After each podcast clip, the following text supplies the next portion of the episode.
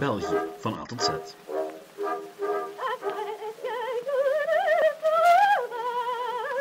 Welkom bij België van A tot Z. En welkom bij de letter K. K voor koningen, meervoud. Nu zou ik gerust een aparte aflevering kunnen maken over elke Belgische vorst, maar ja, zoals u misschien al gemerkt heeft, heb ik stiekem een hekel aan persoonsgeschiedenis. Het is heel boeiend wat iemand als Napoleon of Caesar allemaal uitspookte, maar goed, ik bekijk hen liever in hun context. Nu, wees gerust, elke Belgische vorst zal aan bod komen, maar ik ga het vooral hebben over het koningschap zelf. Waar het vandaan komt, wat de functie was en hoe die rol veranderde door de eeuwen heen.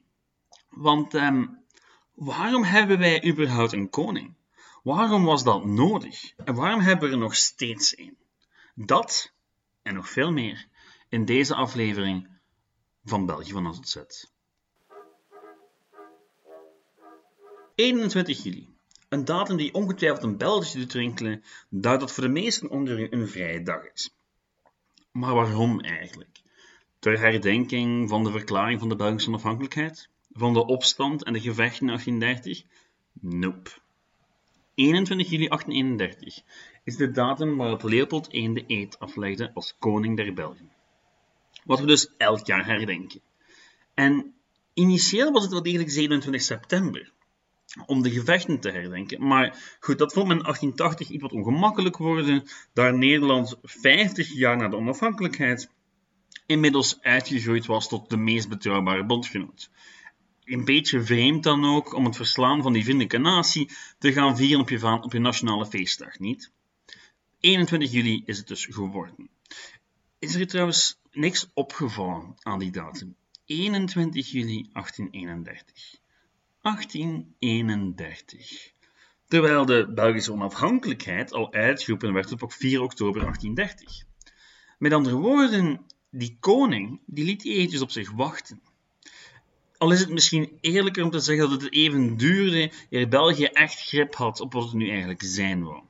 En nog langer duurde eer ze iemand vonden die A. überhaupt aan het hoofd was staan aan het fonkelnieuwe landje en B. de goedkeuring wegdroeg van de grootmachten.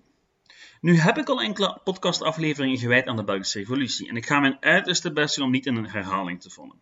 De afleveringen 8, 9 en 10 van Waarom België, die kunnen je van de nodige context voorzien, indien nodig. Kort samengevat, uh, de Belgische revolutie was niet zo eentje met een duidelijk afgeleid plan en einddoel. Nu is er in elke revolutie wel een momentje van verwarring, maar het lijkt er heel sterk op dat niemand goed wist wat aan te vangen met die onafhankelijke Belgische staat, inclusief de Belgen.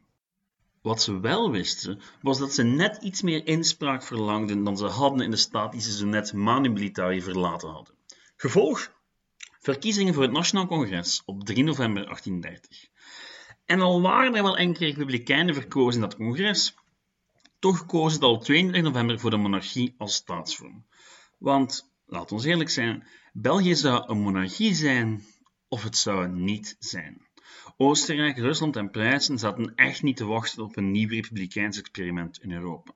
Het vorige had tot zo'n 25 jaar van oorlog en omwentelingen geleid. Nu, niet bepaald iets waar de gevestigde orde bijster veel zin in had.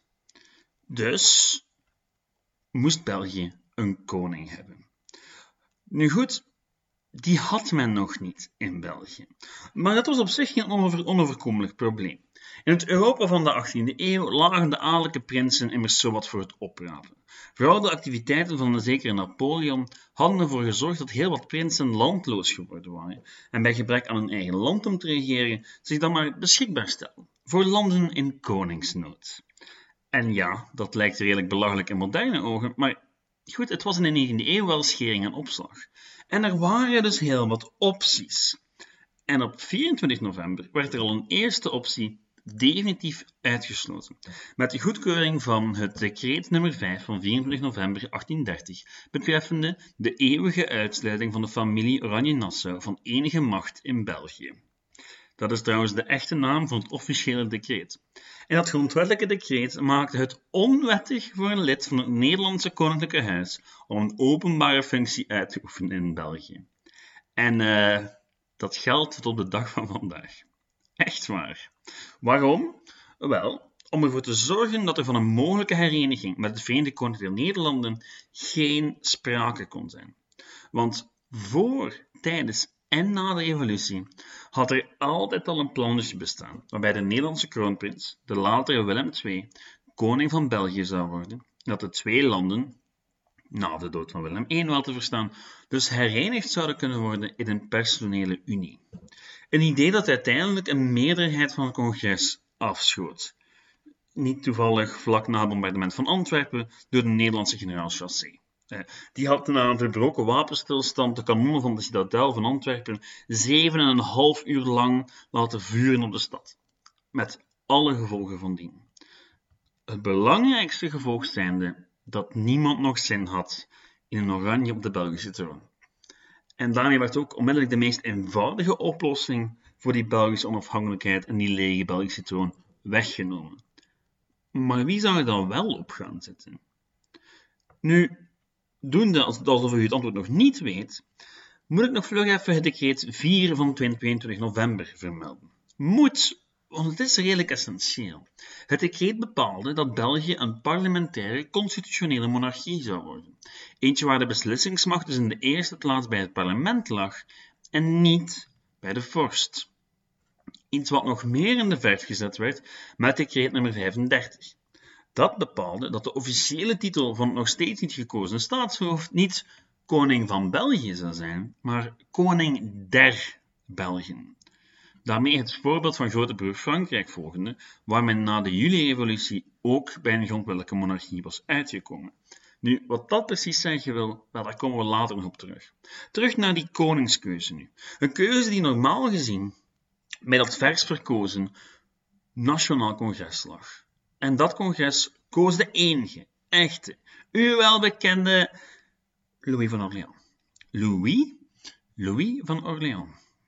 Die werd op 3 februari door het Nationaal Congres als toekomstige vorst verkozen, boven August van Leutenberg en aartshertog Karl van Oostenrijk-Teschen. En die heeft de Belgische troon nooit van nabij gezien. Eh, dat zat zo. Louis was een zoon van Louis-Philippe van Orléans, de kerstverse Franse koning. En werkelijk niemand buiten het Belgische congres vond het een goed idee dat de Fransen, of toch zeker het Franse koningshuis, greep zou krijgen op de zuidelijke Nederlanden. Want opnieuw, Napoleon zat nog net iets te ver in het geheugen. En zelfs Louis-Philippe, de Franse koning, besefte dat het politiek gezien maar beter zou zijn indien zijn zoon de Belgische troon zou weigeren. Al was het maar omdat de Engelsen, de Pruisen en de Russen hem er niet lang op zouden laten zitten. U hoort het dus goed. De keuze voor de eerste koning der Belgen, ja, die werd niet door de Belgen zelf gemaakt, maar was eigenlijk een suggestie van de Engelsen. Suggestie als in, neem deze man, want anders ja, wordt het wel een beetje moeilijk om jullie onafhankelijk te houden. Nu, die Engelsen die hadden nog een prins op overschot. Geen Engelse prins, maar een Duitse.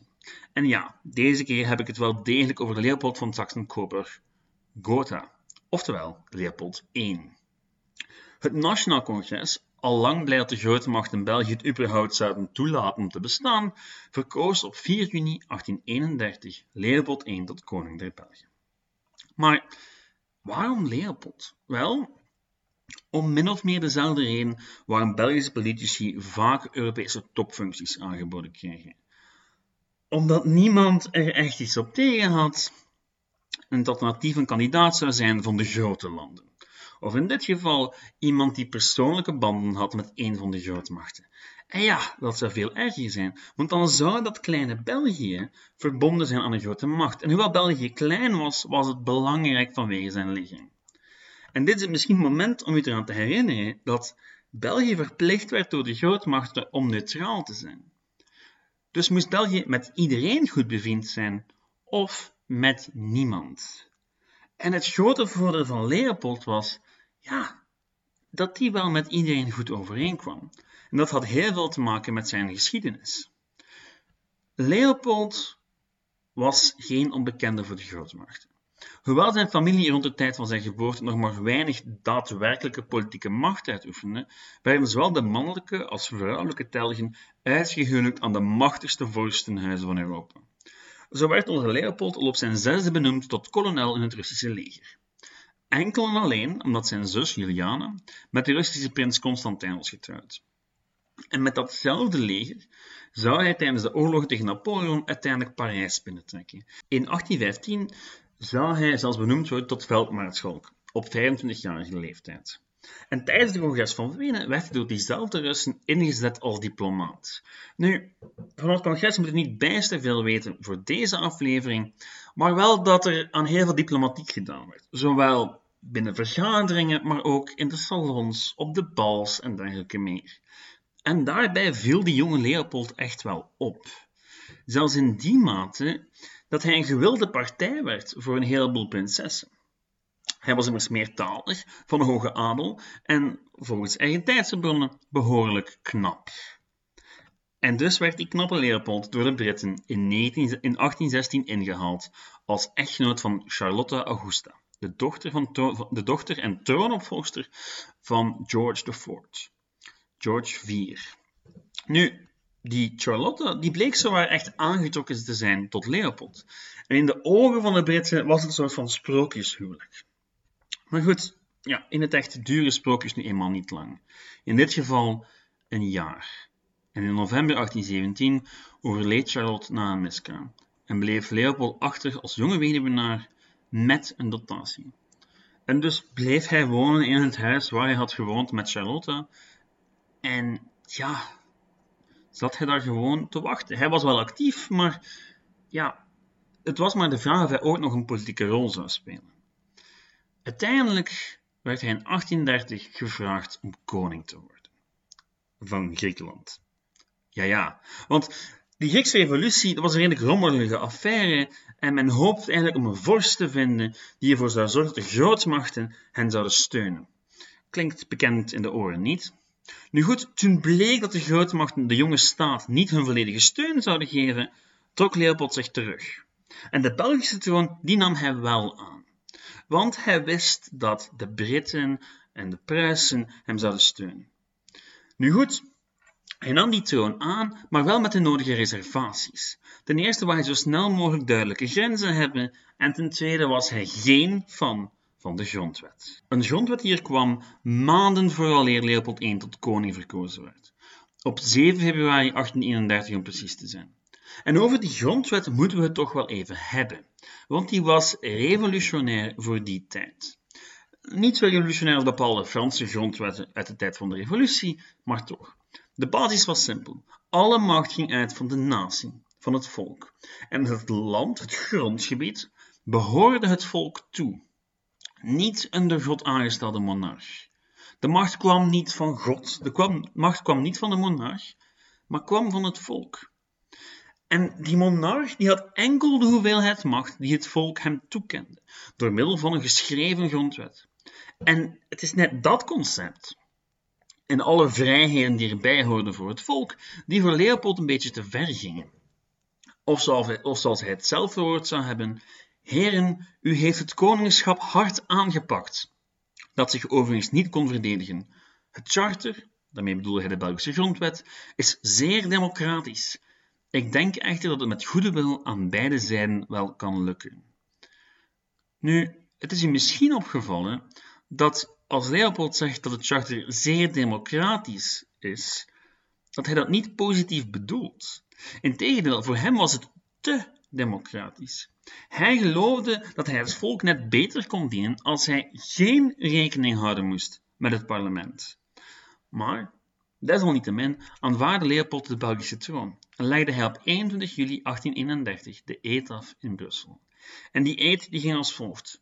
Ik zweer dat ik de grondwet en de wetten van het Belgische volk zal naleven, het lands onafhankelijkheid handhaven en het grondgebied ongeschonden bewaren. Mooie woorden, maar het tweede deel van die eed bleek al vlug niet zo makkelijk te zijn als aanvankelijk gedacht want Willem I had weinig zin om Leopold veel tijd te geven om van België een sterke, stabiele staat te maken. En al zeker niet om hem al dat grondgebied te laten behouden. Op 2 augustus vielen de Nederlanders België binnen, in de hoop om wat grondgebied te kunnen hernemen, of misschien zelfs dat oude koninklijke paleis in Brussel terug te kunnen nemen. Leopold I nam het bevel op van het Belgische leger en kwam al heel snel tot de conclusie dat dat Belgische leger eigenlijk weinig in te brengen had tegenover de Nederlandse overmacht. Het was pas toen een Frans leger België te hulp schoot dat de Nederlanders maar wijselijk de loop namen. De gevolgen waren wel dat België heel wat grondgebied kwijtraakte. Denk aan, denk aan Zeeuws-Vlaanderen en denk aan, denk aan Nederlands-Limburg bijvoorbeeld. Of zelfs aan Luxemburg. Maar goed, die nieuwe grenzen zorgden er wel voor dat er eigenlijk duidelijkheid was, dat er eigenlijk stabiliteit was. En dat Leopold I eindelijk begonnen kon aan het regeren van zijn nieuwe staat. En aan het uitdokteren van een manier om zijn zin te doen met dat nieuwe land en toch die grondwet te respecteren. Want dat zou zijn grote, grote uitdaging zijn. Tot zover het verhaal van hoe België aan zijn eerste koning kwam. Maar je voelt me al komen, hier ga ik het natuurlijk niet bij laten. Integendeel. Ik plan zelfs om nog een aflevering of twee, drie aan dit onderwerp te wijden. Aan de Belgische koningen. Nu, niet zozeer aan een heel spectaculaire privéleven, maar eerder aan wat ze deden, hoe ze het deden en wat de relatie was van elke koning met de grondwet. Nu, want ja, we mochten dan wel een koning en een grondwet hebben, maar hoe zat dat nu eigenlijk? Wie nam er de beslissing dat vroege België? De koning, het parlement, de regering? En hoe zit het vandaag? En hoe zijn we van Leopold I tot Filip I geraakt? Een vorst die we hebben, maar die eerlijk gezegd niet het land leidt op praktische wijze. Dat is allemaal vreselijk interessant en voor volgende week. Voor ik ga had ik wel nog een vraagje.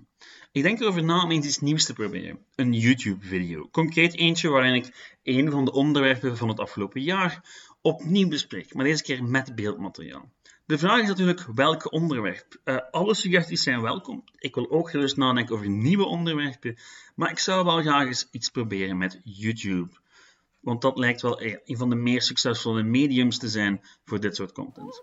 In elk geval, alle suggesties zijn welkom. En mochten er mensen zijn die graag eens een video-edit kunsten ter mijn beschikking zouden stellen, wel, dan zou het ook heel erg leuk zijn. Betalen kan ik niet. Um, maar goed, ik doe dit voor de fun. En wie weet doet een van jullie dat ook. Suggesties en dergelijke kan je zoals altijd kwijt op Facebook bij Geschiedenis van België. En mij contacteren kan je via het e-mailadres geschiedenis van outlook.be. Bedankt voor het luisteren, vergeet niet te liken en tot volgende week. Ciao!